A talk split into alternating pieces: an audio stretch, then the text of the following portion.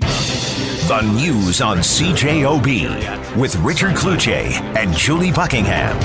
University of Toronto, and he joins us now live at 4:49 on 680 CJOB. Doctor, good afternoon. Thank you for joining us.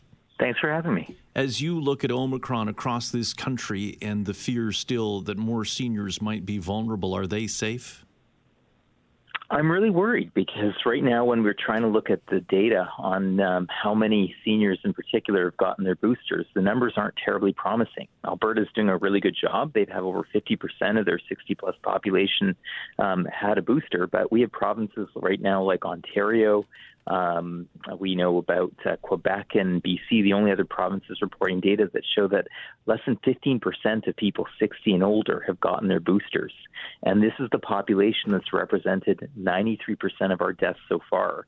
So, am I worried about our seniors across Canada and in Manitoba? Absolutely, because I don't think we've done a good enough job making sure they've heard the message clear that this booster, especially with this variant, is going to make a huge difference. Dr. Sinha has roots here in Manitoba and has been instrumental in providing information and responses uh, to various uh, long term care providers and the province of Manitoba after the difficult outbreaks that we've seen in PCHs. What disturbs you the most uh, about what's happening in Manitoba? Is it the fact that there is no vaccine mandate for personal care home staff?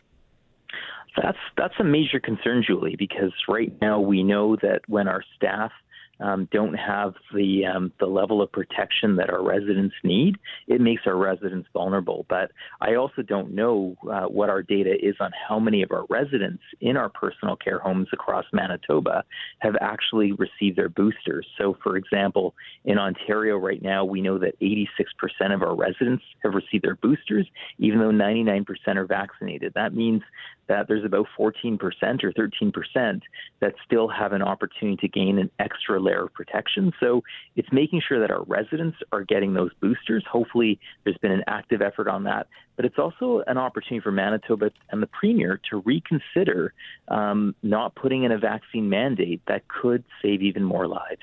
Are we unusual in not having a vaccine mandate in, in personal care home or those group settings?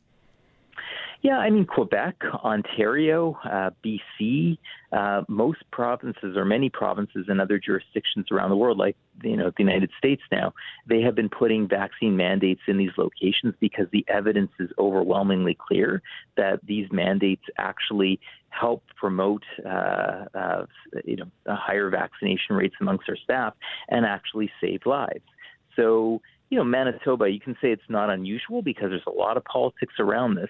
But when it comes to science and the evidence, um, there it really clearly shows that these sorts of actions, you know, and and the additional supports to encourage staff to get vaccinated and have the supports they need, um, it translates into fewer residents getting sick, fewer staff getting sick, and and fewer people dying in the end. We'll ask that directly of the premier tomorrow in a year-end interview uh, exactly what she is going to do. And like you said, other jurisdictions have done it and get the politics out of it and do what is right when it comes to the health of all of us, including our seniors. Um, any words of encouragement as we leave you at this point? Are you seeing some things that you are optimistic about?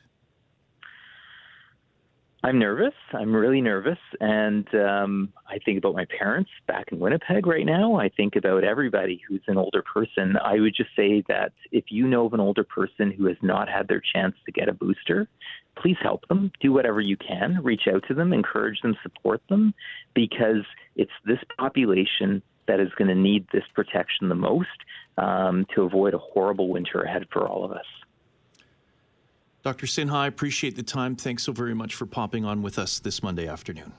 Thanks for having me. Dr. Samir Sinha is Director of Geriatrics at the Sinai Health and University Health Network at the University of Toronto. The news on CJOB with Richard Cloutier and Julie Buckingham.